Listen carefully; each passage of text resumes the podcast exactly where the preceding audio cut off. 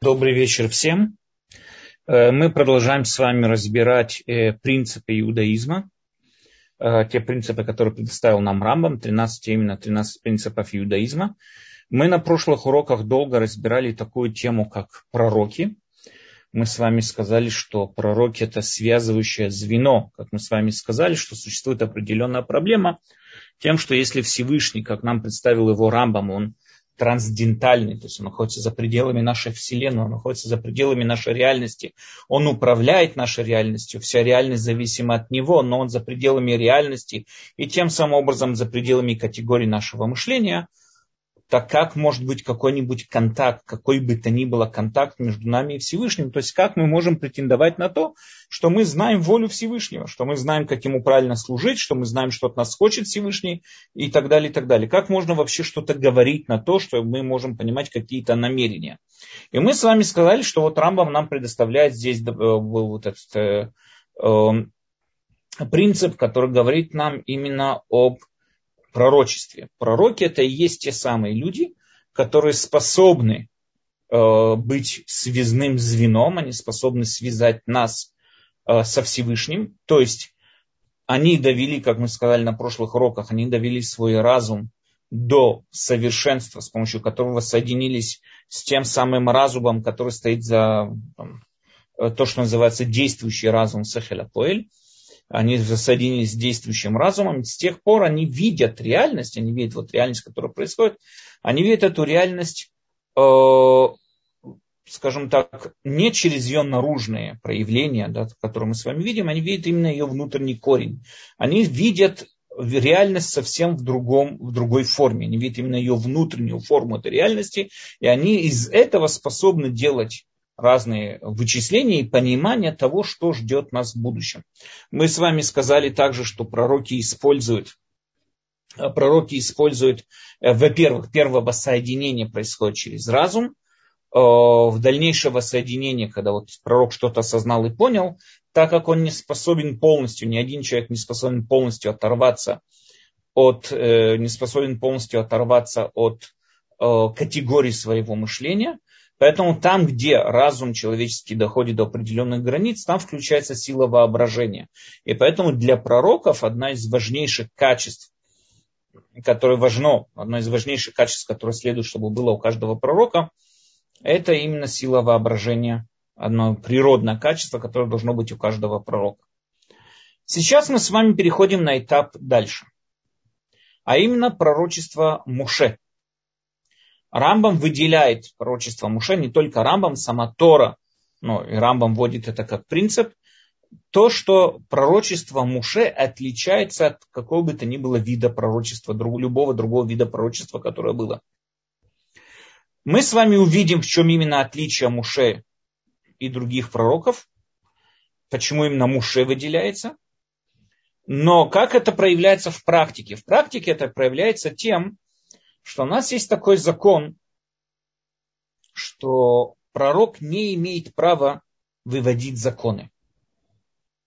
То есть, если, допустим, есть какой-то, не знаю, там, э, закон, касающийся строения суки. Допустим, у нас там определенная минимальная площадь суки считается 6 э, на 6 кулаков. Да? То есть, допустим, там определенно вот это вот 60 на 60 сантиметров, это минимальная площадь суки. Пророк не имеет права прийти и сказать, что вот он пророческим даром осознал или понял, что площадь может быть минимальная, площадь будет меньше или больше. Ни в коем случае пророк не имеет права использовать свой пророческий дар, чтобы вмешиваться или выводить какие бы то ни были законы. Если пророк хочет провести какой-то новый закон, он должен пройти, этот закон должен пройти путь, как закон любого мудреца. То есть он должен привести нам весь свой, всю свою логическую цепочку своих выводов, как именно он дошел до этого закона, как именно он осознал этот закон, так, чтобы мы, люди, могли, могли проанализировать всю эту цепочку и тогда в данной ситуации убедиться в правоте этого закона или нет. Но если пророк приходит и говорит нам, что ему вот пророческий дар, ему сказал, что должен быть такой или иной закон, этого быть не может, такого пророка мы не слушаем, такого пророка слушать нельзя. Пророк не имеет права спорить как и с Торой, так и с письменной Торой, так и с постановлением, с устной Торой, извините, также и с постановления мудрецов. Пророк не имеет права спорить, как только если он приведет нам свои доводы, которые, как я уже сказал, мы можем проанализировать и можем убедиться в их правоте. Но, утверждая, просто полагаясь на свой пророческий дар и сказать, что именно таким вот должен быть закон, в этом ни в коем случае, ни в коем случае в данной ситуации этот пророк не имеет права этого делать.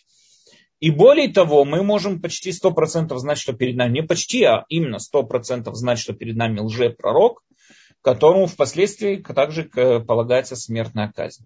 Знаете, была очень интересная ситуация, когда-то давно читал, что во времена Рамбама э, э, Йеменская община евреев, Йеменская община евреев, это была очень интересная община, они практически жили очень отдаленные от, э, от всех еврейских центров йеменцы, они были очень отдаленные от всех еврейских центров. И более не менее эта община развивалась как бы своей автономией и так далее.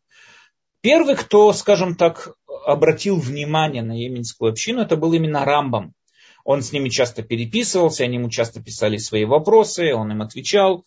И, на, и до сих пор в йеменской общине Рамбам считается как бы последний авторитет. До того, как они приехали в Израиль, они вообще не признавали Шульхана Рух, они, они шли сугубо по Рамбаму.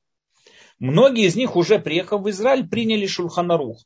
Но также есть коренные еменцы, которые до сих пор идут сугубо по Рамбаму. То есть они не знают другого, скажем так, иудаизма, кроме другой отрасли, другой, скажем, стиля иудаизма, кроме как Рамбам и так далее. У них нет другого еврейства. Так вот, мудрецы Йемена прислали к Рамбаму вопрос, что у них проявился человек, который утверждает, что он Машех. И этот человек может сейчас, как он говорит, забрать всех еменцев, вот всю эту еменскую общину, и перевести их в Израиль. Но есть одна большая помеха. Какая? Так как йеменские евреи, они имеют имущество, которое принадлежит Йемену, то есть у них овцы, у них скот, у них дома, у них земли, земли, огороды, поля. И, и так как написано, что имущество человека это частица его сознания, это частица его души, поэтому все то время, что они имеют хозяйство, они имеют э, в имущество вот эти вот вещи, йеменские вот эти вот вещи, он не может их забрать с собой в Израиль. То есть он не сможет их забрать с собой.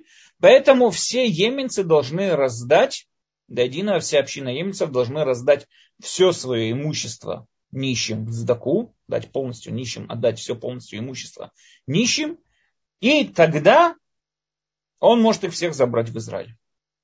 И теперь перед Йеменской общиной получается как бы такой спор. То есть что значит? С одной стороны мы можем отдать все имущество, остаться без ничего, и окажется, что он просто шарлатан, и все, что мы сейчас с этим сделаем. С другой стороны, а вдруг поляков он привезет в Израиль, румынов привезет, марокканцев привезет, а еменцы останутся в Йемене, потому что не готовы были отдать нищим все свое имущество и так далее. Будет обидно. Поэтому что делать в данной ситуации? Конечно, что делать? Посылать письмо Рамбаму. Рамбам, когда прочитал это письмо, его ответ был очень короткий. Поймать его, избить его, то есть бить его палками и прогнать за пределы Йемена. Почему? Потому что он лжепророк. Откуда Рамбам это взял? Рамбам пишет, у нас есть постановление мудрецов. Это надо знать такое постановление мудрецов, что человек не имеет права тратить, что бы то ни было, ради какой бы то ни было заповеди, не имеет права тратить больше одной пятой. Не имеет права больше одной пятой своего имущества. То есть, если кто-то предлагает мне, там, не знаю, тфилин самого Хафецхайма за миллион с чем-то долларов, я не имею права его покупать. Нам постановили мудрецы, что человек не имеет права тратить больше одной пятой. Если это так, это постановление мудрецов, пророк не имеет права это изменить. А он пришел и сказал, что надо отдать все нищим. Он нарушил постановление мудрецов. За такое надо, за такое надо Э, он сто процентов уже пророк, его надо просто прогнать за пределы общины, побить палками и прогнать за пределы общины. К чему это говорю? Для того, чтобы подчеркнуть, до какой степени очень важно нам надо понимать вот эту вот вещь, что пророк, он может пророчествовать и говорить нам истинно желание Всевышнего, но ни в коем случае он не может вмешиваться э, в процесс принятия законов. Как только, опять же, он приведет все свои доводы, как обычный смертный мудрец, приведет все свои доводы, он объяснит свое мнение, и мы тогда можем взвесить, и можем даже постановить против него, если нам покажется, что его доводы недостаточно убедительны. Единственный пророк, который по-настоящему его слово было закон, это был Мушерабену. Плод Мушерабену, как мы увидим дальше, это и была Тора. Это единственный пророк, слово которого был закон. Поэтому Рамбам приводит нам следующий, э, следующий вот этот принцип, седьмой принцип. Это первая особенность пророчества Муше, которую мы разберем, в чем именно проявлялась его особенность. Также Рамбам пишет, что Муше являлся праотцом всех пророков, которые были до него и после. Все пророки до единого, которые были и до Муше, и после него, все до единого на уровень ниже его, никто из них не может дойти до пророчества Муше. Именно его избрал Всевышний среди всего человеческого рода быть пророком, именно вот этим пророком. И он достиг, Муше достиг максимально возможный уровень постижения. Мы это все с вами более подробно разберем в дальнейшем. Я просто сейчас говорю о вот этих вот темах, которые мы сегодня затронем на уроке. Он также, Рамбам пишет, что он в своем постижении достиг уровень познаний ангелов. Мы с вами увидим, что такое, по мнению, по мнению Рамбамов, ангелы. И между ними Всевышним оставался всего лишь один занавес. Как мы опять же это все увидим. Все физические преграды перестали ему мешать. Муше. У него не было каких бы то ни было физических преград, категорий мышления, которые его сдерживали и так далее. Единственная преграда осталась ограничение его мышления тем, что он был живой. Она все равно осталась в рамках категории мышления, которую мы сказали, потому что он все-таки был живой и так далее. Э, он стал то, что можно сказать, чистым разумом, который ограничен только телом. И про это нам говорит Самотор, что Муше общался со Всевышним без каких-либо посредников, как написано в Торе, лицом к лицу со мной говорил. Давайте сейчас с вами разберем вот эти вот четыре пункта, которые сейчас мы с вами перечислили, и пройдемся по всем этим пунктам. Во-первых, надо заметить одну очень интересную вещь. Мы знаем, что пророки были еще и до Муши. Авраам общался со Всевышним, как нам описывает, описывает Тора. Ицхак, Яков, наши праотцы. К Ноху обращался Всевышний, к первому человеку обращался, к Каину, ко всем многим персонажам Всевышний обращался еще и до, до Муше. Ко многим персонажам Всевышний обращался еще до Муше. Особенность пророчества Муше заключалась в том, что он был первый пророк, которому, которого, скажем так, э, которого послание Всевышнего, скажем, общение Всевышним было направлено к народу. Когда, пророк, когда Всевышний общался с Авраамом, и законы, которые давал Всевышний Аврааму, они касались только Авраама. Всевышний обратился к Аврааму, покинь свой родной дом, иди туда-то и туда-то, иди в ту страну, которую тебе покажу и так далее. То есть указ был только по отношению к Аврааму. Когда Всевышний общался с Нохом, тоже указ был только по отношению к Ноху. У них не было указов обращаться к народу. Первый пророк, который получил вот указ, именно приказ идти со своим постижением к народу, первый из этих пророков это был Муше. Поэтому наши праотцы, несмотря на то, что была связь и общение со Всевышним, но они не называются пророки. Мы их можем назвать пророки, потому что они тоже пророчествовали, но это не те пророки. Пророки это которые не просто постигают Всевышнего, но у них есть также послание к народу от Всевышнего. Они также идут с этим посланием дальше к народу. Сама Тора рассказ, как мы уже сказали об этом, то, что Тора говорит, что Муше общался со Всевышним лицом к лицу. И сама Тора нам рассказывает также о тех посланиях, которые, с которыми Муше обращался к народу. Значит, получается, что первое, чем выделяется Муше от других людей, это то, что он его послание, его пророчество было направлено к другим народам, э, к другим людям, да, к народу и так далее. Второе, во-вторых, то, что мы должны знать. Моше достиг это тем, что полностью отдалился от каких бы то ни было человеческих э, побуждений. Потребности перестали его отвлекать. И он, и, скажем так, он дошел до состояния того, что только сила разума мотиви... была мотивирующая сила для него. Для того, чтобы это объяснить, надо понять такую вещь. Смотрите. Рамбам нам описывает, что пророк, как мы уже сказали в начале урока, пророк вначале воссоединяется через свой разум, чистый, абсолютно чистый разум, воссоединяется со Всевышним, с Сехеляпоэль, через вот этот действующий разум, воссоединяется со Всевышним. И оттуда уже в дальнейшем включается его сила воображения. Чем человек, скажем так, чем его пророчество чем пророк, у него более чистый разум, тем у него более четкое пророчество. Чем у него менее чистый разум, тем у него менее четкое пророчество. Что значит чистый или нечистый разум?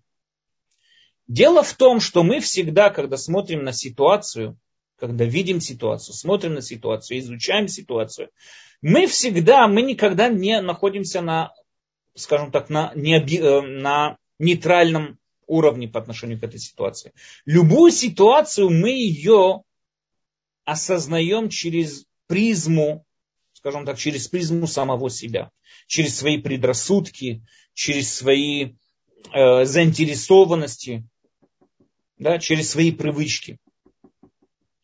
Можно привести всегда пример, да, человек, который вот, когда мы с вами читаем, допустим, там пресса, да, вот в Израиле мы знаем, что пресса очень четко разделяется. У нас есть правые газеты, левые газеты и так далее, и так далее. Как они описывают одну и ту же ситуацию? Как описывают одну и ту же ситуацию? Мы можем оттуда понять, что человек видит не то, никогда в жизни человек не видит фактами. Человек придает этим фактам свой личный комментарий он всегда видит, что бы то ни было, через призму его самого. Допустим, ситуация, вот недавно был в Израиле теракт, как какой-то 16-летний палестинец пытался захватить автомат у солдата и был застрелен. Мы видим, как это э, пишет, допустим, там левая пресса, да, либерально левая пресса и так далее. 16-летний юноша в попытке отобрать автомат у солдата был застрелен. Да, то есть юноша, 16-летний, прям мальчик, прям такой, ну, невинное создание, был застрелен. Как эту же самую ситуацию описывает правая пресса. Малолетний террорист был нейтрализован с помощью израильской армии и так далее, и так далее. То есть там совсем по-другому все получается. Насчет фактов никакого спора нету. Спор касается того, как видеть эти факты. Как на эти факты обращать внимание. Человек никогда не видит факты именно в чистом виде.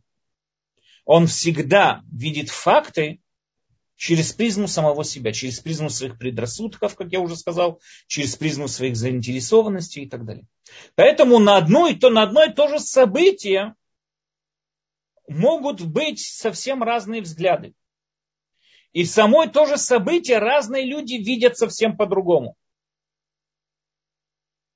Потому что наш разум, он не свободный.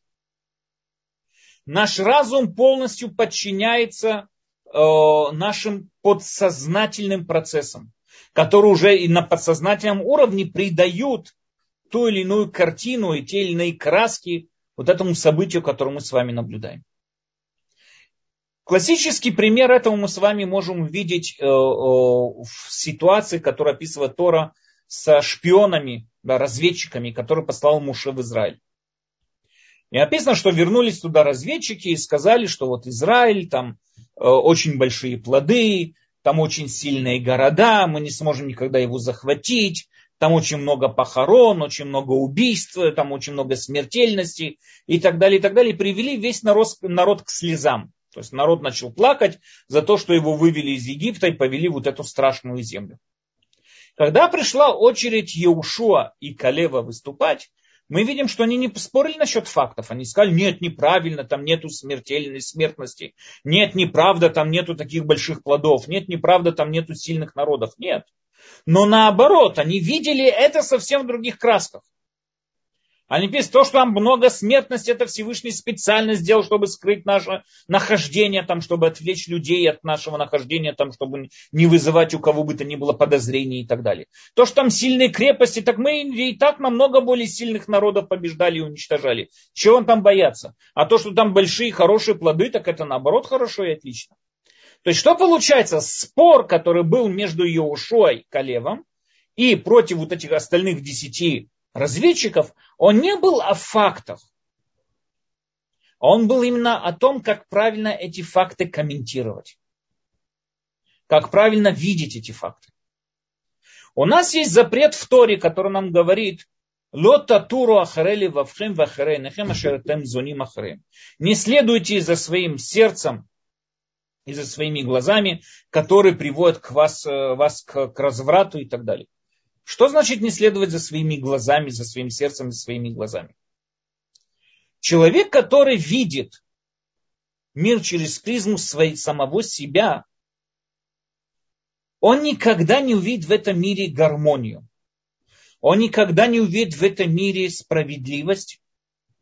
И он никогда не увидит в этом мире власть Всевышнего. Почему? Потому что он привык на все смотреть через призму своих интересов. И очень часто его интересы не соотносятся и не совпадают с тем, что происходит. Например, человек выходит с дому и вдруг хлынул дождь. И сейчас человек стоит мокрый. Конечно, он проклинает всех на все на свете, включая эти тучи, включая это дождь, и включая все, и считает, что нету справедливости в этом мире, нету ничего хорошего в этом мире, в этом мире только самое худшее, никакой справедливости нет. Единственный его выходной день, и в этот день хлынул дождь.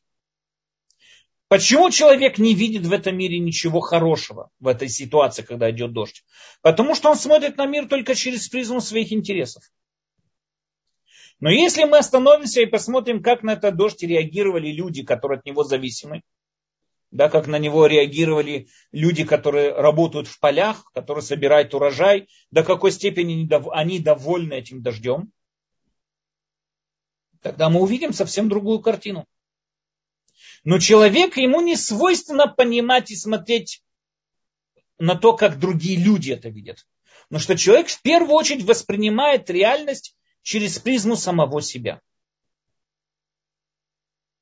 Все то время, что человек воспринимает реальность через призму самого себя, и он осуждает, он судит о происходящем через призму самого себя, он никогда не увидит в этом мире, как я уже сказал, справедливости, э, гармонии, он никогда не увидит Всевышнего в этом мире.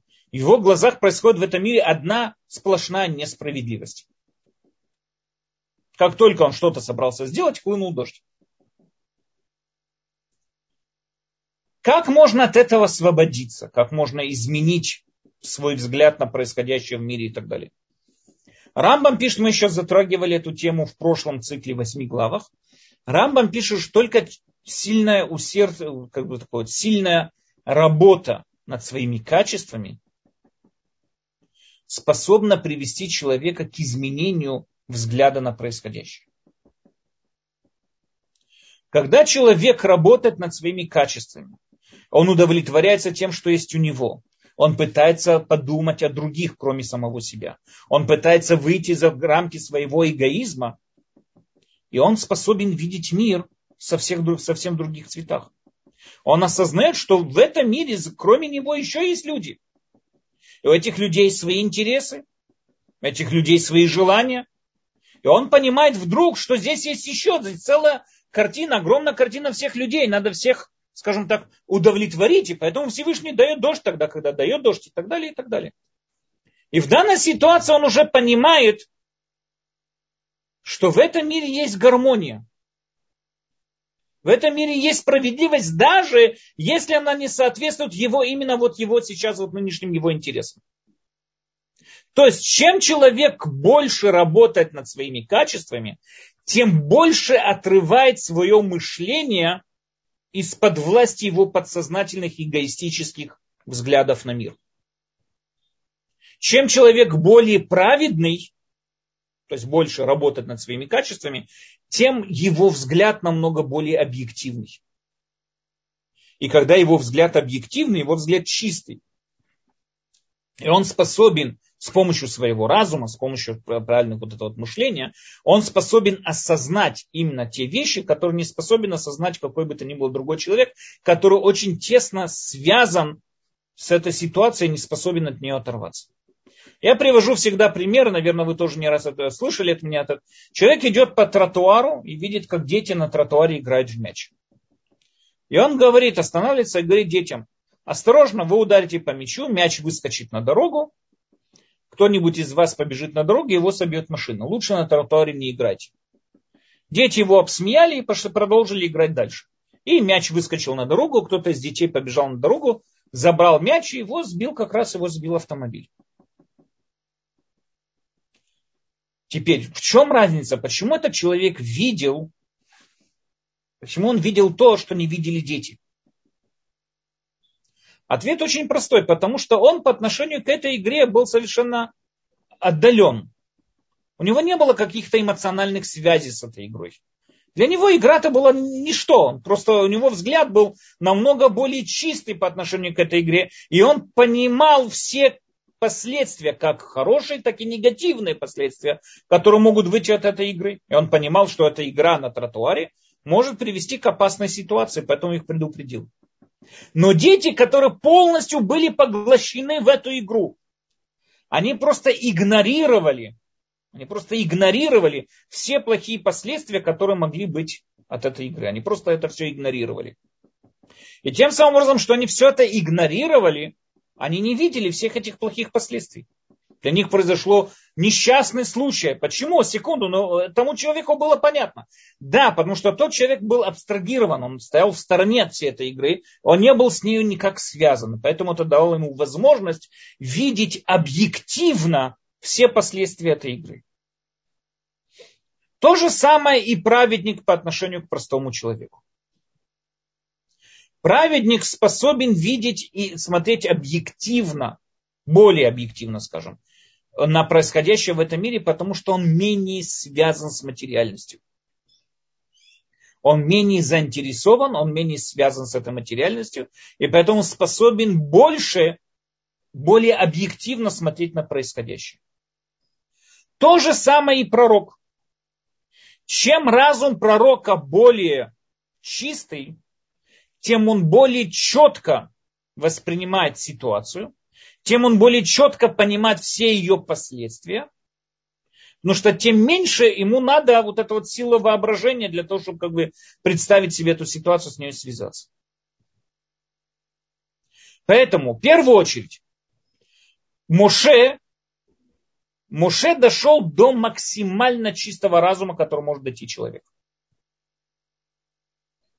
Нам об этом говорит Самотора. Моше дошел до самого чистого разума, который может, который может быть и до которого может дойти сам человек.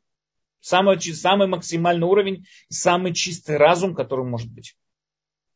Нам говорят мудрецы, что его отделяло от Всевышнего всего лишь один прозрачный занавес, скажем так, стекло. То есть у него было ограничение только в том, что он живой, и в том, что вот он мыслил все-таки категории четырехмерного измерения и так далее, и так далее.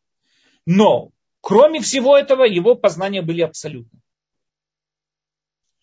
И так как Муше, его разум был в наиболее чистой форме, он нуждался в меньшем воображении, то есть вообще в воображении не нуждался для постижения там, той или иной э, информации от Всевышнего, постигал его только своим разумом, и поэтому его пророчество было таким четким, в отличие от других пророков, его пророчество было таким четким, что, во-первых, позволяло ему обращаться к другим народам, э, к другим людям, извините, обращаться к другим людям, быть посланником Всевышнего к людям.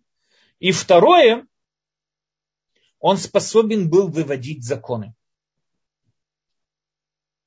После Муше не было ни одного другого народа, который, ни одного другого пророка, который мог выводить законы, как мы с вами сказали. Почему? Потому что любой другой пророк использует свое воображение. В отличие от разума, воображение, оно субъективное.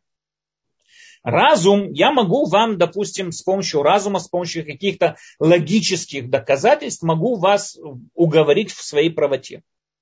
Вы можете поспорить со мной, я могу вас уговорить и так далее. Потому что разум, он не субъективный.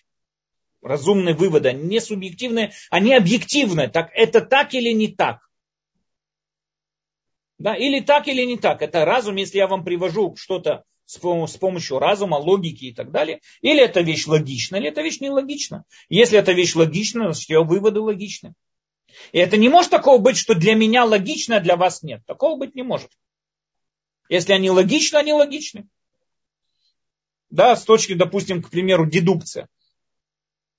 Если я говорю, все люди смертны, Сократ человек, вывод Сократ умрет. Если вы принимаете два первых постулата, все люди смертны, Сократ человек, Сократ умрет, э, все люди смертны, Сократ человек, вы не можете не принять тот вывод, что Сократ умрет. Потому что это логика, это, это, это, это логический вывод, который происходит. Это не мой субъективно мой вывод. Это или правильно, или неправильно. Или 2 плюс 2 4, или нет 2 плюс 2 4. Но не может такого быть, я думаю, что 2 плюс 2 4. Это не я думаю. 2 плюс 2 4 или нет.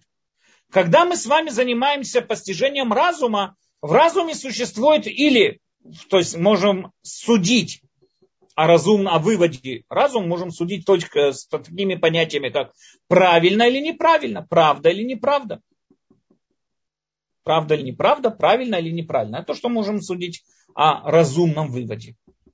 Но воображение, то есть именно как я себе представляю то или иное воображение уже зависит сугубо от самого человека, как он это воображает.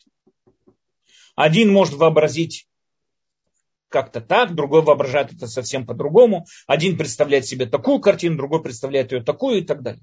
Поэтому, так как все остальные пророки вынуждены были использовать силу воображения в своем пророчестве, они не могут из-за этого выводить объективные законы для всего народа не имеет права этого делать. Но так как пророчество, постижение, пророческое постижение Муше, она использовала только чистый разум, Муше довел свой разум до максимального совершенства, только чистый разум, поэтому его постижения обязывают всех остальных. Всех остальных, кто принимает на себя вот этот образ жизни Тора. Потому что все свои пророческие вот эти вот постижения, которые постиг Муше, он их постиг разумом, а не воображением. Дальше, то, что надо еще подчеркнуть.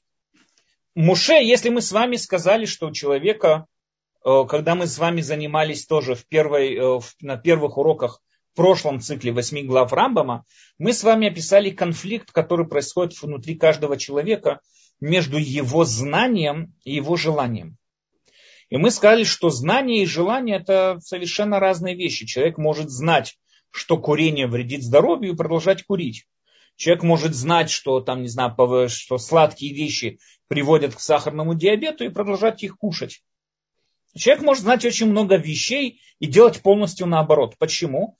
Потому что то, что он хочет или не хочет, не имеет никакого отношения с его знанием. Человек действует всегда в рамках своего «я хочу». Наша задача поэтому довести свое желание до правильных желаний. То есть выработать себе правильные желания. Но то, что мотивирует человека всегда действием, это именно его желание. Поэтому человек, как мы уже сказали, человек может, и это мы постоянно видим, есть, к сожалению, такое существует, верующие люди, человек, который верит в Бога, и он, и он грешит. Если он верит в Бога, так почему он грешит? То есть он верит в Тору. Да, мы говорим с вами о ортодоксальном еврее. Почему же все-таки он согрешил здесь? Потому что его знание и его желание это совершенно разные вещи. Человек находится в постоянном конфликте между знанием и желанием. И именно то, что его мотивирует к действию, это и есть желание. Поэтому задача человека построить правильное желание.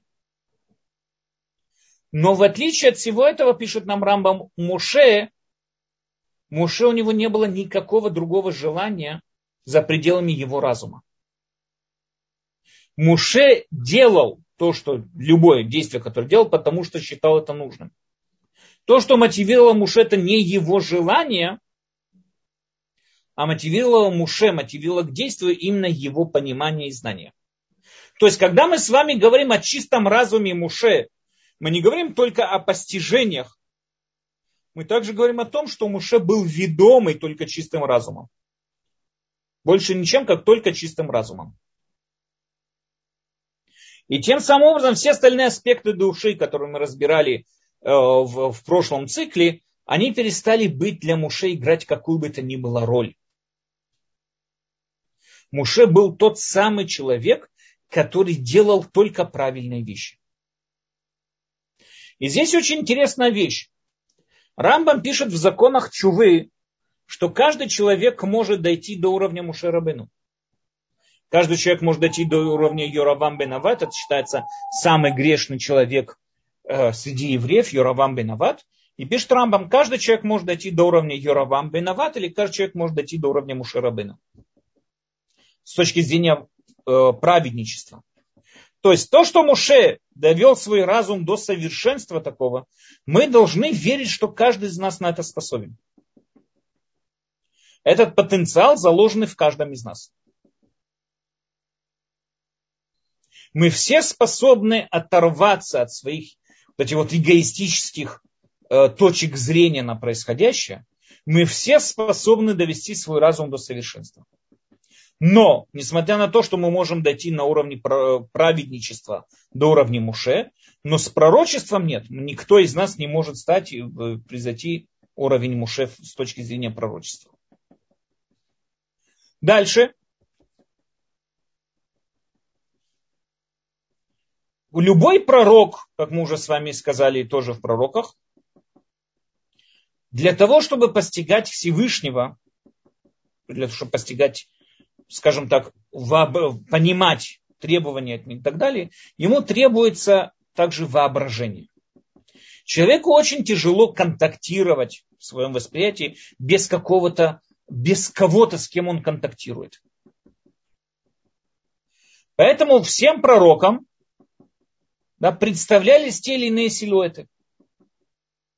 Рамбам постановил, но это не только Рамбам, также многие другие раввины, говорят, что все вот эти вот ангелы, которые вспоминаются в Торе, ангелы, которые вспоминаются в Торе, в основном все эти ангелы приходили во время сна. То есть пророк, когда пророчествует, он видит какой-то определенный силуэт, с которым он контактирует. Этот силуэт и есть то, что называется ангелы. Ангелы – это скажем, то, что те ангелы, описывающиеся в Торе, это воображаемые объекты, которые воображаемые объекты самими пророками. Человек не способен как-то, как не знаю, даже воспринять что-то без какого-то вот контакта с кем-то, что он с кем-то ведет какую-то беседу и так далее. Поэтому, как я с вами уже как я вам уже сказал, ангел это плод воображения пророков с которыми как бы, скажем так, контактируют пророки. Поэтому мы очень часто видим, что пророки представляют себе ангелов совсем, ну, вот эти вот ангелов совсем по-другому. Были у нас пророки, которые контактировали с девушкой, с женщинами. Были пророки, которые контактировали с младенцами. Были пророки, которые видели э, ангела как мужчина с мечом и так далее. Были, которые видели троих ангелов, как, например, Авраам, которому приснилось вот это три ангела, когда он сидел у шатра.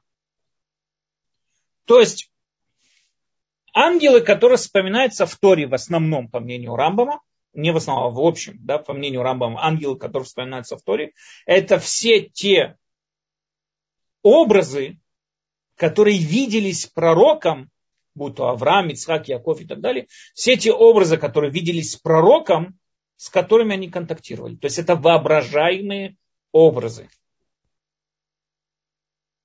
Потому что иначе пророк не способен что-то осознать. Пророку надо вот это вот воображение для того, чтобы представить себе какой бы то ни было контакт, что с ним кто-то беседует и так далее. Моше, в отличие от всех этих, от всех остальных пророков, не нуждался в этом воображении, потому что его постижение разумом вообще выходило за все возможные э, границы. То есть его постижение разумом было таким чистым, что он не нуждался в этих объектах. Он не нуждался в этих силуэтах. Так его постижение разумом было безупречным. Он до такой степени, можно сказать, отдалился от материальности, что его разума не было никаких бы то ни было преград. И э, про это говорит нам Тора, что устами к устам говорю я ему, и естественно, они загадками, и облик Господин он зрит. То есть Тора нам говорит про Муше напрямую. Всевышний как бы рассказывает нам, что он общается с Муше устами к устам, то есть напрямую, без каких бы то ни было посредников. И говорит ему напрямую без загадок. И Муше именно с образом Всевышнего связывается, скажем так, да, с обликом Всевышнего связывается, а не через какие-то э, э, какие-то объекты, там, субъекты каких-то ангелов и так далее, и так далее. То есть постижение Муше, как мы уже с вами сказали, пророчество, вот этого постижения Муше, его пророчество, оно было на, было на высочайшем уровне. Почему? Потому что в отличие от других пророков он не, не должен был использовать силу воображения.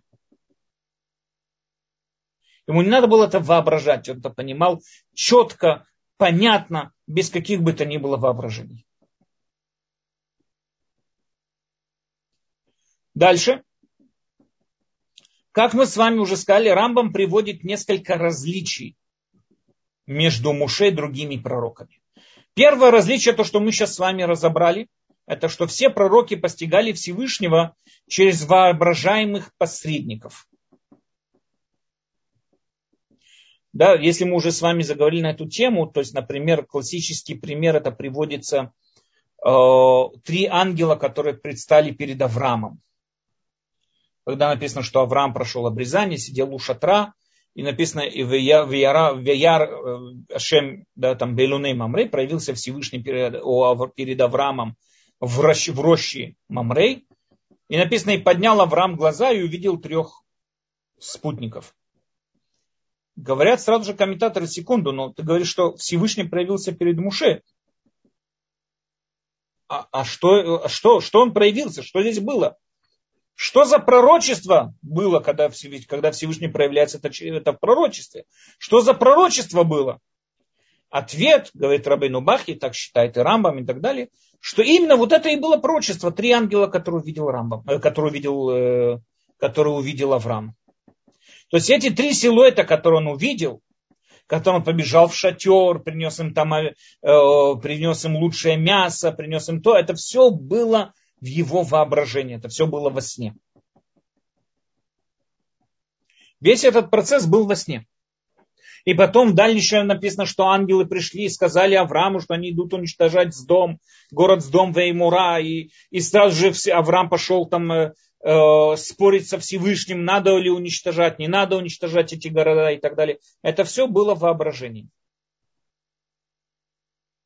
И более того, говорит Дон, Равдон Ицхака Барбанель, говорит, где же кончается это воображение?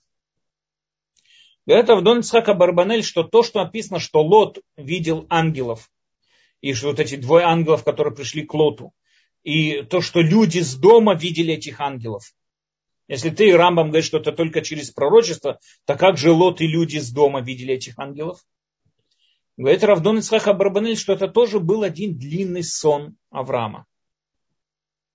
Практически то, что был уничтожен с дом Веймура, говорит Равдон Ицхака Барбанель, в той картине, которой он был уничтожен, это, уже, это все было пророчество Авраама.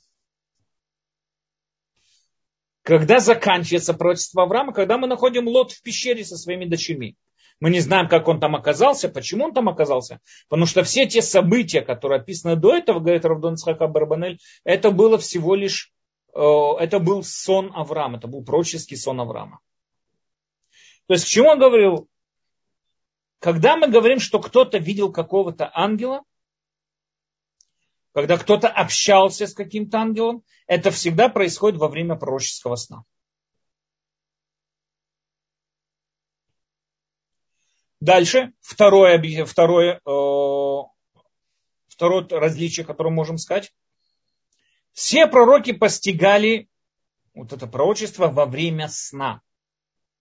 Именно тогда, когда пророка не отвлекает его телесные потребности, состояния, мысли, заботы, он способен, именно тогда он способен постигать, не отвлекаясь на все остальное.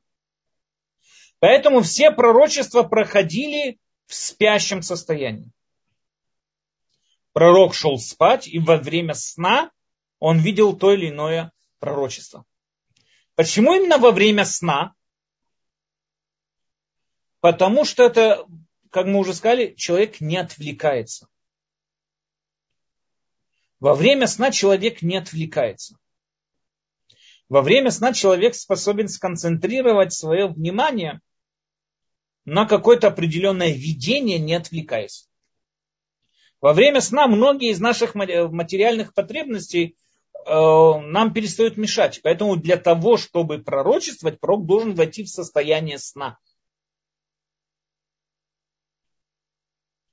Интересно, что Рамбам в Муренем Вухим Рамбам разделяет пророчество на 10 уровней. Есть как бы 10 уровней пророчества и так далее. Самый низкий уровень пророчества это, ну, грубо говоря, когда человека замучила совесть. Это побуждение человека к хорошим поступкам. Человек вот встал утром и вот его тянет хорошим поступкам, сделать что-то хорошее и так далее, и так далее. Следующий уровень это сон, который снился человеку. Сон, он не всегда пророческий. Сон, он может быть также, как мы с вами видим, оч- очевидный сон. То есть человеку во время сна становится очевидным то, что во, в состоянии бодрости он не способен это увидеть. И только после этого уже начинаются остальные ступени пророчества. Например, Тора нам описывает такую ситуацию, что когда у Авраама забрали его жену Сару два раза, да, и Авимелех, и фараон, тогда во сне им, пришло, им во сне приснилось, что о, те наказания, те кары, которые они получили, это было из-за того, что забрали жену Авраама. Это сон, говорит Рамбам, это не пророческий сон. Ни Авимелех и ни фараон не были пророки. Просто во время сна, я вам скажу такое, когда человек бодрствует, например, они забрали себе Сару. Да, допустим, фараон забрал себе Сару. И вот когда он, почему он забрал ее? Потому что она была, как описывает Тора, была красивая женщина. Он был очень заинтересован в том, чтобы Сара была его женой. Вдруг на него там начали происходить всякие несчастья в доме фараона. Он начал искать причины всех этих несчастий, но никак не может найти. Почему? Потому что он очень заинтересован в том, чтобы Сара была его женой. И поэтому он игнорирует какую бы то ни было связь между теми событиями, которые происходили, и вместе с Сарой. Да, как бы не, не видит между ними никакого контакта. Но во время сна, когда человек отдаляется от своих заинтересованностей, во время сна иногда у него может быть проблеск очевидности. О, о, вдруг он осознал, очевидно. О, сейчас я понял, что все проблемы это начались тогда, когда привел Сару себе домой. Это ни в коем случае не означает пророчество.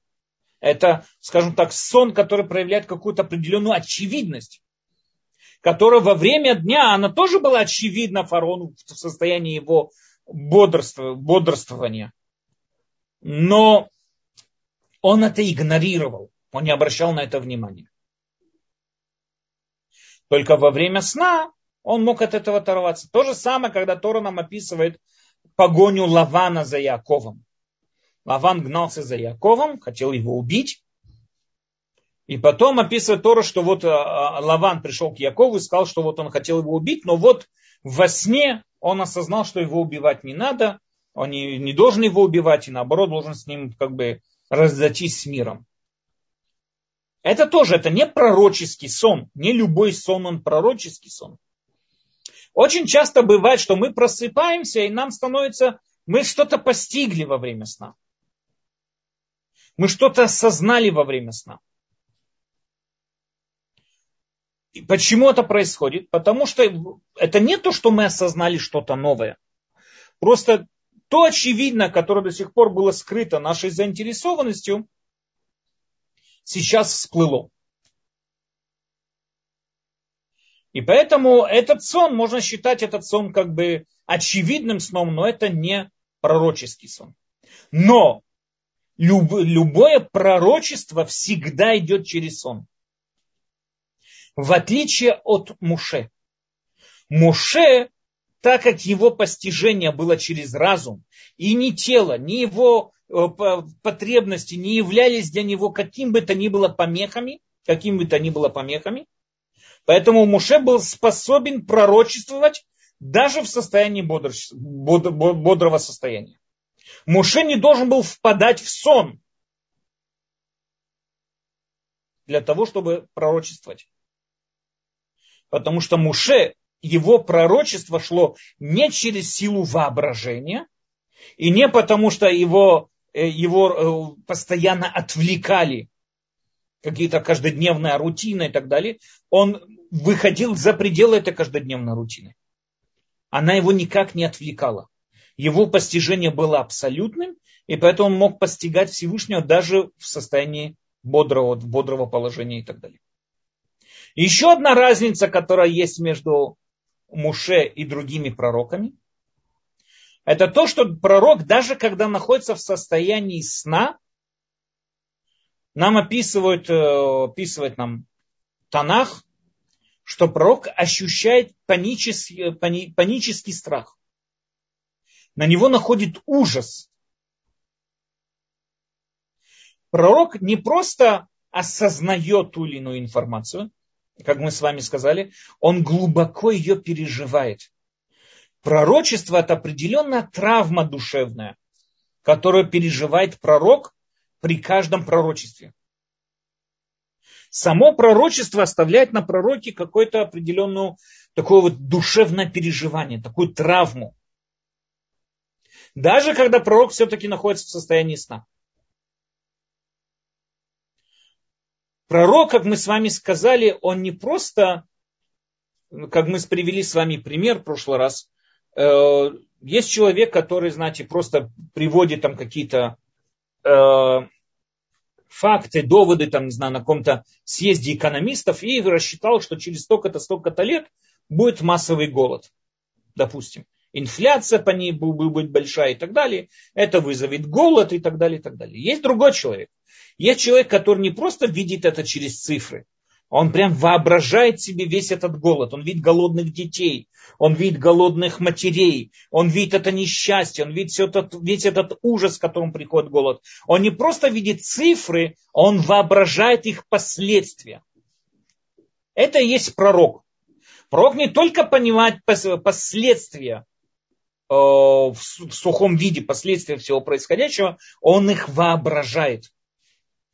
И поэтому, естественно, что вот это вот воображение оставляет очень сильный отпечаток в пророке. Оставляет очень сильную такую вот печать на его сознании, на его душе. И поэтому пророк всегда переживает пророчество в очень тяжелом виде.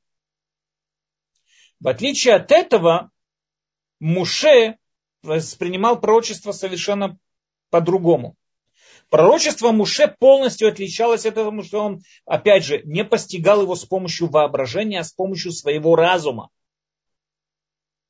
И поэтому Муше, его, у него не было этого панического страха. И поэтому Муше не должен был постигать все это пророчество во время сна, потому что его ничего не отвлекало, он постигал это чистым разумом.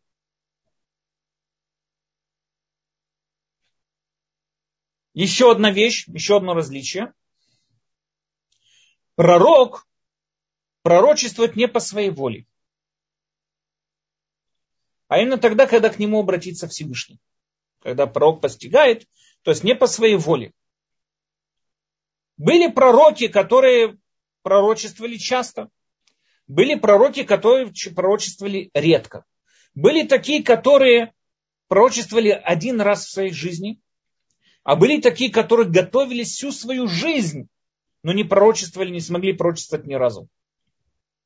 Потому что это не всегда этот контакт зависит от самого пророка.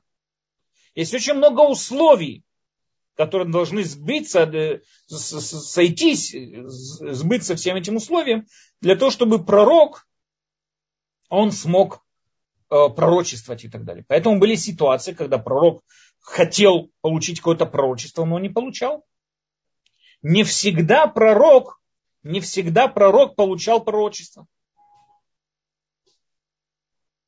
В отличие от этого Муше пророчествовал всегда, когда ему это надо было. Мы видим, что в любой тяжелой ситуации, в любом вопросе, которому задавали, и Муше не знал на это ответ, он мог обратиться к Всевышнему и получить на это ответ. Опять же, почему? Потому что так как связь Муше со Всевышним была только через его разум, не, не должны были, не надо было, чтобы все вот эти вот условия сходились вместе, чтобы его воображение не отвлекалось, чтобы не было. Всего этого не надо было. И поэтому Муше в любой момент мог обратиться к Всевышнему, получить ответ.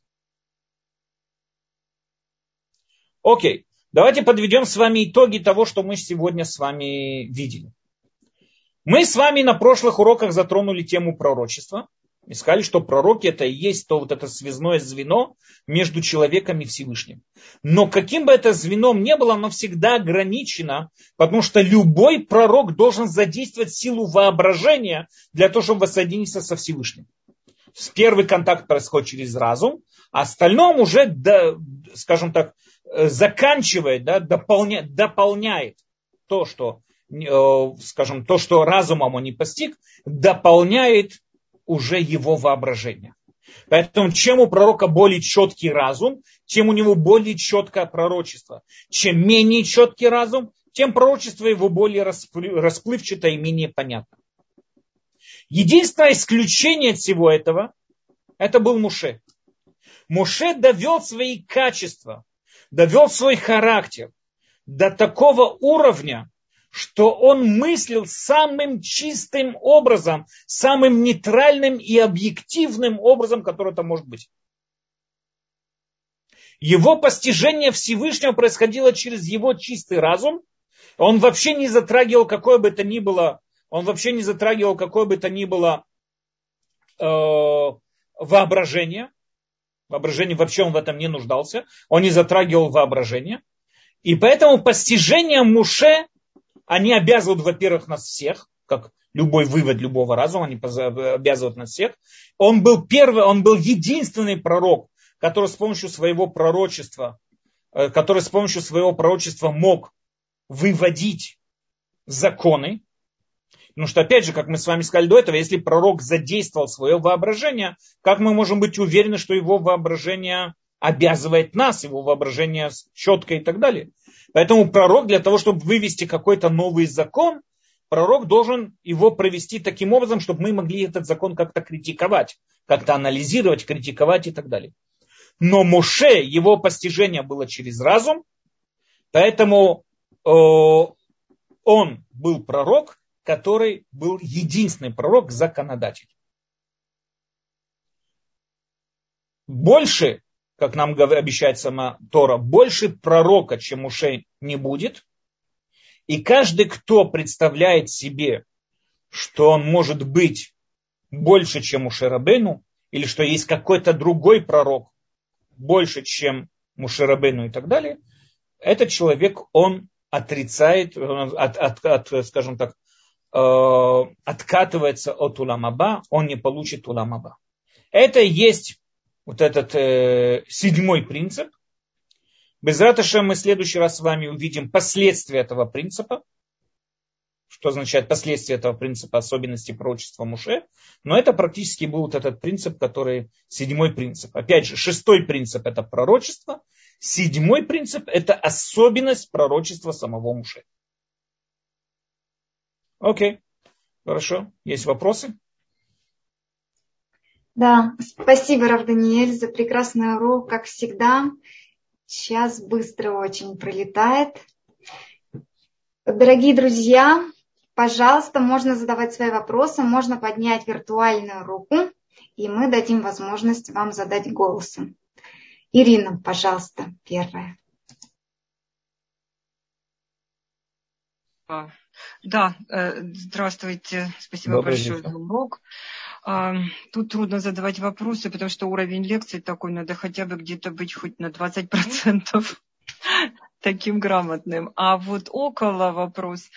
А, смотрите, вот там, где вы преподаете, да, Рав Даниэль, или как вот такие лекции, циклы таких лекций, скажите, вот как они влияют и как они вывели уже на более высокий уровень то тех людей, молодых, конечно, наверное, которые воспитаны в светской среде и еще больше используют «я» слово, да, букву, и у которых еще разум не такой свободный для того, чтобы воспринять полностью вот эту всю информацию.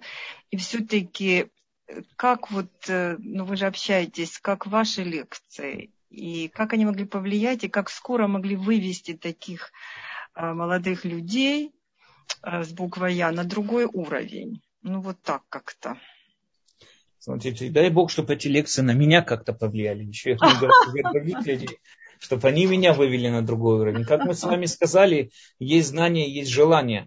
Э, я надеюсь, я надеюсь, что есть люди, которые к этому прислушиваются, что есть люди, которых это поставило на точку зрения. Знаете, очень много вопросов, которые у нас существуют по-настоящему, связанных с, с, скажем так, справедливостью Всевышнего, э, где, почему существует знам, что-то плохое в этом мире, почему существует зло в этом мире, если Всевышний чистое добро, откуда берется зло. Ответы всегда на эти вопросы, я думаю, что это правильный ответ, и думаю, что он занимает огромную массу всех вопросов. Потому что хорошее или плохое – это не объективная оценка ситуации. Хорошее это или плохое – это как я смотрю на происходящее. Если я понимаю и осознаю, что за пределами моего интереса существуют еще и другие интересы. Я часть всего вот этого вот огромного общества, у которого тоже есть какие-то огромные интересы и так далее. Когда я смотрю на этот мир, я смотрю на все это происходящее намного более, скажем так, э, в правильных пропорциях. И многие вопросы о несправедливости Всевышнего как бы отпадают, потому что я понимаю, что практически несправедливость или зло это в моих восприятиях, а по-настоящему это далеко не зло, это может быть вполне и добро и так далее, и так далее.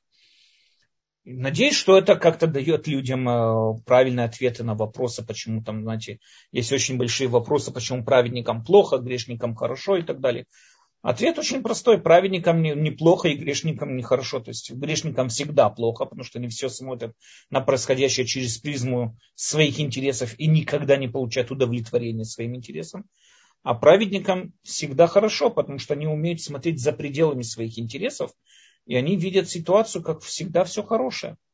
И поэтому сам по себе вопрос по отношению к праведникам и грешникам он неправильный. Я думаю, что этот вопрос, когда человек понимает, что надо смотреть за пределы за пределы своего вот этого вот узкого эгоизма, я думаю, что весь, все эти вопросы принимает, э, принимает, получает как бы правильные, как сказать, границы, да, получает правильную вот эту вот, э, э, правильную весомость, и люди меньше этими вопросами занимаются. Ну да, ваши лекции, вот они вот как раз, мне кажется, вот именно должны помочь вывести из вот этого вот узкого видение. Ну, это надеюсь, так все надеюсь. эмоционально. Спасибо большое. Спасибо вам. Ирина Ашер, пожалуйста. Может... Да. Добрый вечер вам. Правда, Добрый не... вечер. А такой вопрос у меня. Я вспомнил историю истории, где в стане весь народ стал пророчествовать. И два человека были вне стана. А почему так было категорически против, кто там, Ишо бен Нун, наверное, пришел, говорит, вот два человека пророчествуют, запрети им. Что это было за... Э, очень много, смотрите, да, э, очень много нам неизвестных в этой ситуации по Торе, поэтому там очень много комментаторов на эту тему, что именно там было, были они по-настоящему пророки или не были они пророки в чем там происходило и так далее. То есть, как я уже сказал, в самом уровне пророчества там тоже есть разные уровни. Очень часто люди путают между очевидностью и пророчеством. И вполне может быть, что эти люди, они думали, что они пророки, но они были не пророки. Опасность была в том, что, надо понимать также, опасность была в том, что что хотели эти люди этим пророчеством, что они хотели там сделать, что они хотели сказать. Э, вполне может быть, что Иошуа видел в этих людях как э, люди, которые э, претендовали на власть вместо Муше. Муше как бы его наоборот успокоил, и Иушуа видел там в этих людях как кто-то, кто претендует на власть. Потому что Иушуа думал, что кроме Муше не может быть больше пророка. И надо понять такую вещь. Муше был особенность. Муше был, скажем, особенной личностью на тот момент, как первый пророк, как я сказал, который был, у которого было послание к народу. И вдруг появились другие пророки в этом стане, у которых тоже появилось послание к народу. Это, может быть, было то, что вызвало у Иешуа э, какое-то там, не знаю, какое-то Э, подозрения по отношению к ним, возмущения по отношению к ним, считать каких-то, какими-то там уже пророками и так далее. Потому что до сих пор не было ни одного пророка с посланием к другим людям, кроме Муше, и вдруг в стане встали другие люди. И может быть, они претендовали тоже на уровень Муше, и это то, что вот вызвало возмущение у Иушуа. Да, спасибо. А в связи с этим еще можно один вопрос. А может ли пророк впоследствии стать лжепророком. То есть он был пророк, а потом в какой-то момент стал лжепророком. Может такое случиться? Конечно. Только а что, а что за причина ему стать? То есть он видит все, а потом вот это мне никак, я не могу этих лжепророков Потому что, к сожалению, нам, нам говорят мудрецы, не полагайся на себя до момента своей смерти. Что имеется в виду? Что даже в самый, вот человек может провести всю свою жизнь в самом скажем, э, в самом э, праведном образе, да, быть большим великим праведником. Но в конце податься какой-то слабинке, какой-то гордыне, какой-то этому, и все. Вот представьте, человек пророчествовал. Два-три раза у него получилось пророчество. И все, и потом пропало. А люди к нему обращаются, у него ответа нету, люди обращаются. И может быть здесь у него вдруг, допустим, я просто накидываю пример, Вдруг его гордыня взяла верх, и он э, начал принимать, там, не знаю, очевидные вещи, как пророчество или что-нибудь такое. Это поддался своей слабинке. Спасибо еще раз. Да, всего хорошего. Спасибо вам, Маша, за вопросы. Далее. Э, спрашивают, Маш, э, Машиах будет также пророком? Машех будет также пророком, но он не будет пророком, как Муше. Машех не имеет права менять Тору, Машех ничего не изменит в Торе. Мы это без ратышем с вами затронем тему Машеха, когда дойдем до этого принципа. Но во всяком случае, да, Машех это будет пророк, но опять же, его пророчество не будет выше пророчества Муше. То есть Машех не имеет права менять написанное в Торе. Спасибо. Как можно быть э, свободным от материальности, если мы живем в материальном мире? Как можно достичь? Очень хороший вопрос. Очень хороший вопрос. Ответ. Э, нам сказали мудрецы, кто такой пророк. Нам говорят мудрецы, пророк это богатый, отважный и умный. Что значит богатый, отважный и умный? Нам сами мудрецы поясняют, что такое богатый. Богатый тот, кто удовлетворяется тем, что у него есть Умный, это э, отважный, это тот, кто борется с самим собой, да, то есть вот способен бороться со своими внутренними вот этими вот э, чудовищами, которые сидят внутри него. И умный тот, кто учится от каждого человека. Но во всяком случае человек, который работает над своими качествами, человек, который работает над своими, э, да, грубо говоря, работает над своим характером, над своими качествами, он способен до минимальных потребностей снизить свою зависимость от этого мира. Как это происходит? Это очень просто. У человека, у него есть стремление. У него есть ецер, стремление. Человек стремится, он решает куда-то стремление направить. Мы с вами это можем очень часто заметить. Люди, которые стремятся к науке, не только к Торе, к науке. Возьмем с вами там Эйнштейна, возьмем с вами там Ньютона, возьмем с вами величайших вот этих вот людей науки – Мы видим с вами, до какой степени материальные условия их не интересовали. Эйнштейн про него расскажет, что он ходил в том же самом костюме, как и э, там про него интересный рассказ есть, что он э, взял свой свадебный костюм, когда он еще был в Германии. Он там на съезд физика взял свой старый костюм свадебный. Жена сказала, он так может быть на съезде, на съезд физиков хотя бы мы тебе купим новый костюм. Он говорит, зачем? Меня там и так никто не знает. А когда его еще раз вызвали на съезд физиков, Всемирный съезд физиков, уже живя в Америке в 50-е годы, жена ему сказала, так может сейчас купим новый костюм? На это он ответил, зачем, меня и так все знают. То есть по-настоящему Эйнштейн был полностью не интересовался своим положением своего костюма и так далее. Почему? Потому что его стремление было направлено э, к постижению науки, к постижению чего-то, э, чего-то такого и так далее. Когда у человека направлено стремление к тому, его меньше интересует его меньше интересует э, его материальное положение, его материальное э, состояние и так далее. Но что у человека есть стремление, вопрос, куда он его направляет. Человек может направить это стремление к постижению, там, к, к постижению материальности, или может направить это же стремление к постижению чего-то духовного, чего-то интеллектуального, чего-то научного, и тогда его меньше, все меньше и меньше интересует его, его материальное положение, и все больше и больше его интересует именно вот духовность, интеллигентность и так далее, и так далее. Его это постижение интересует намного больше.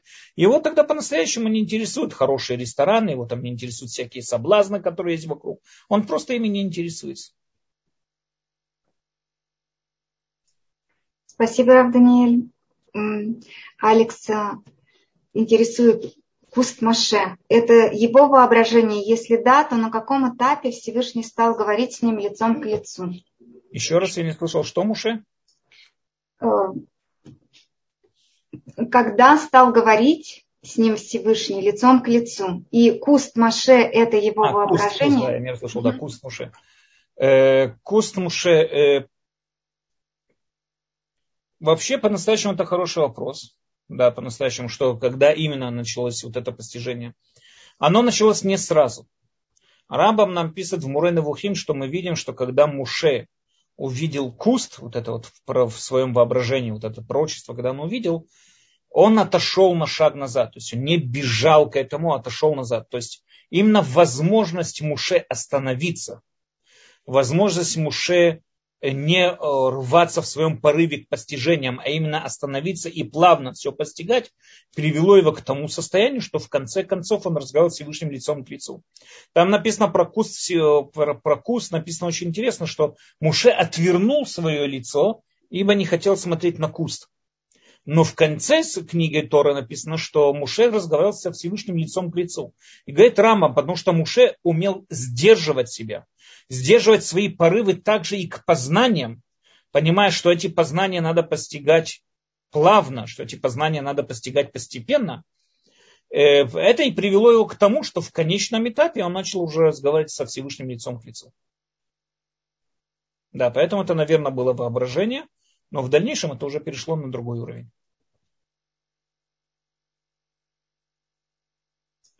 Спасибо, Равданиэль. Далее такой вопрос. А, пророчество – это система, если а, с помощью Урима и Тумима можно было принимать верное решение, то почему же через подобную систему нельзя пророчествовать? Урим и Тумим в основном это были это не, не может заменить пророчество, потому что Урим и Тумим, во-первых, им задавали четкие вопросы, они отвечали четкие ответы. И в основном у них была очень ограниченная обязанность. То есть они мог к нему обратиться с любым вопросом. В основном обращались с вопросами насчет святой войны, выходить на войну, не выходить на войну и так далее. Но к ним не могли обратиться с большим, там, скажем, э, с более широким таким вот количеством вопросов, более широким диапазоном вопросов к ним не могли обращаться. Поэтому они никогда не могут заменить пророчество. В основном к ним были очень конкретные вопросы. Спасибо. Следующий вопрос э, про Итро. То, что он обучал Маше всякой премудрости, может, это тоже делало его пророком? Кого, Муше или Итро? Я не знаю, кого имеется в виду. Моше, когда Итро обучал премудрости. Ну, во-первых, сам Итро не был пророком. Поэтому вряд ли Итро мог чему-то научить Муше, и Муше вдруг стал таким пророком, когда сам Итро не был пророком.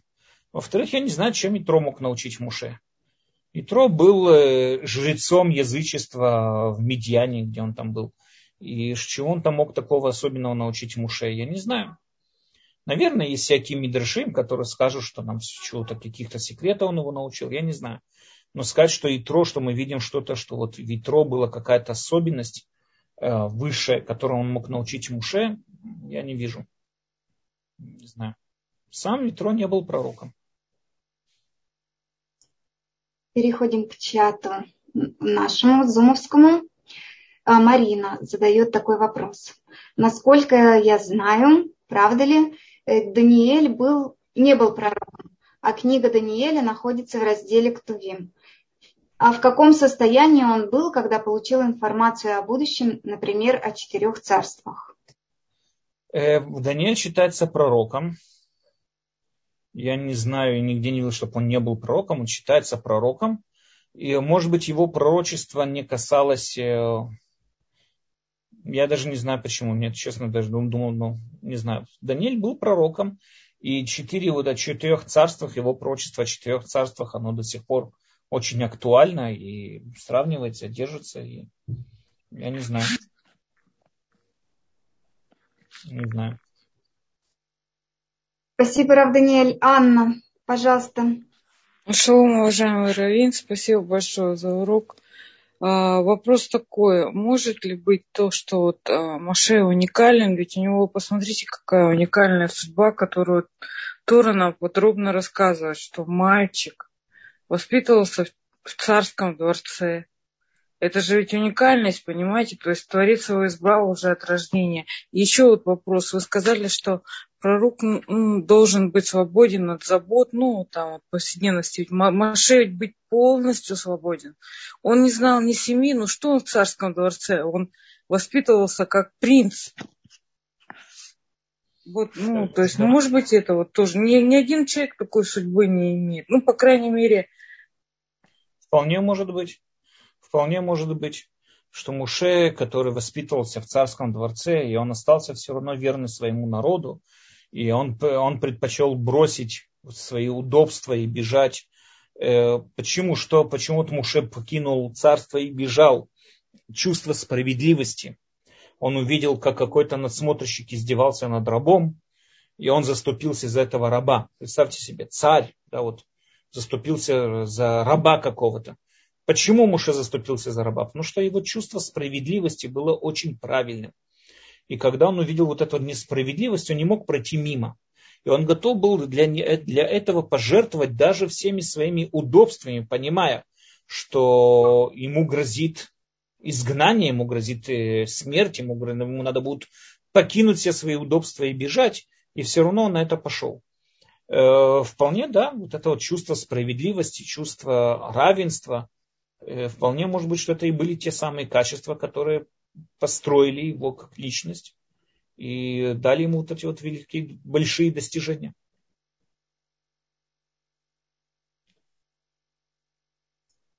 Правда, Даниэль, еще есть вопросы. Не хотят вас отпускать, я даже не знаю. Давайте пару вопросов еще, да? Хорошо. А, здесь у нас в чате пишут, что Валаам, я не знаю, правильно ли написано, видел ангела Господня, был ли он пророком.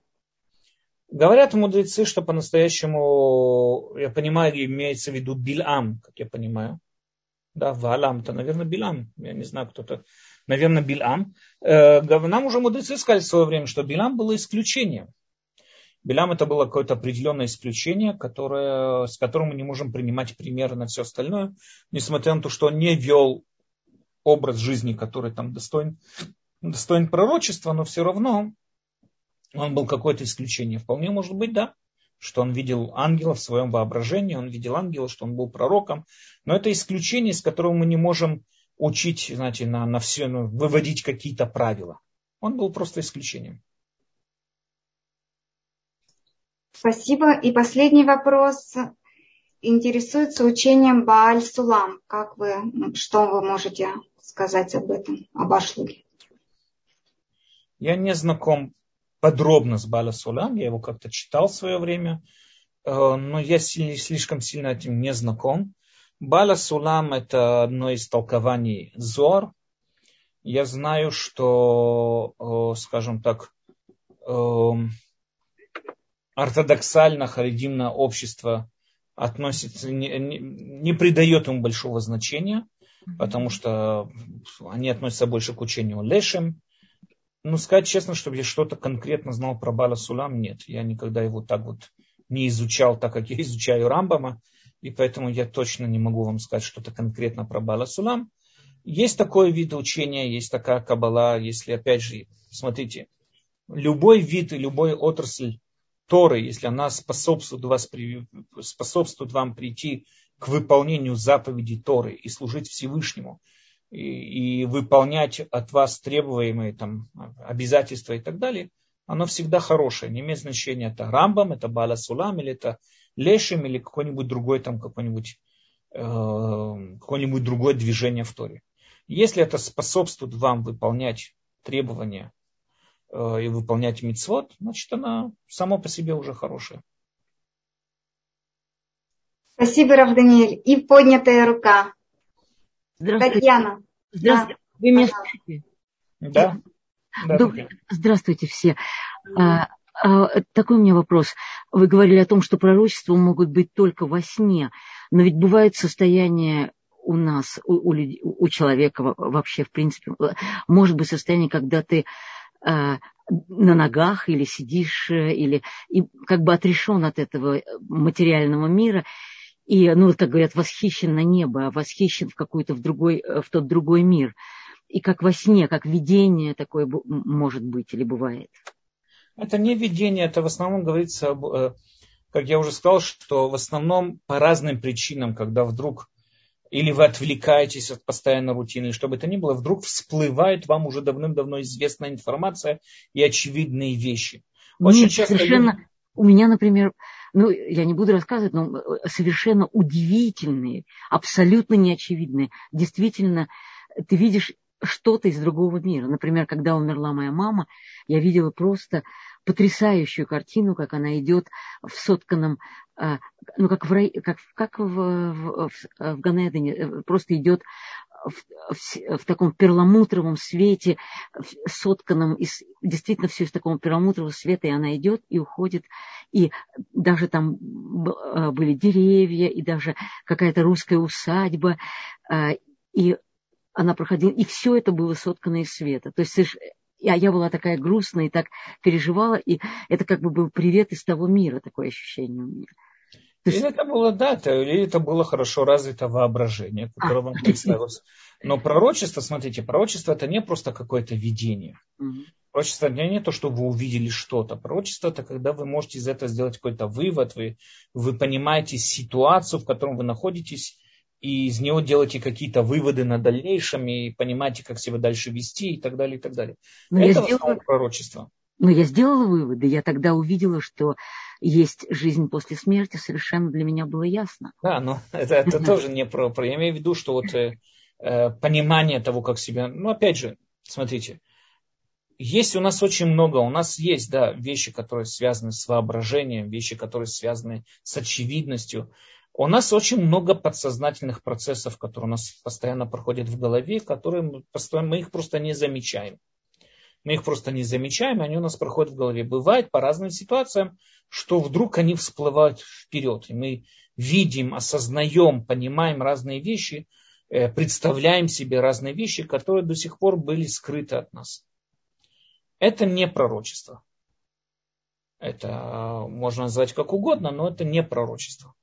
Пророчество это что-то другое. Пророчество это когда человек, например, пророчество Ирмияу, когда он видел разрушение храма, он видел там, что если еврейский народ не исправит свои действия, какие последствия этого будут и так далее, и так далее. Это пророчество. То есть есть разница между пророчеством и видением, например. Да. да? да. Угу, хорошо. Спасибо. Угу. С удовольствием. Угу. Спасибо большое всем. Рав Даниэль, вам огромное спасибо прежде всего за такой поздний урок, замечательный, интересный. Всем, остались. И без Раташем увидимся в следующий раз. Угу. Всем хорошего, до свидания. Да, вам пишут Квода Раф, туда Рава за интересный урок. Спасибо всем, спасибо огромное, что остаются до такого времени. Это, да, всего хорошего, всем всего хорошего. До следующего раза.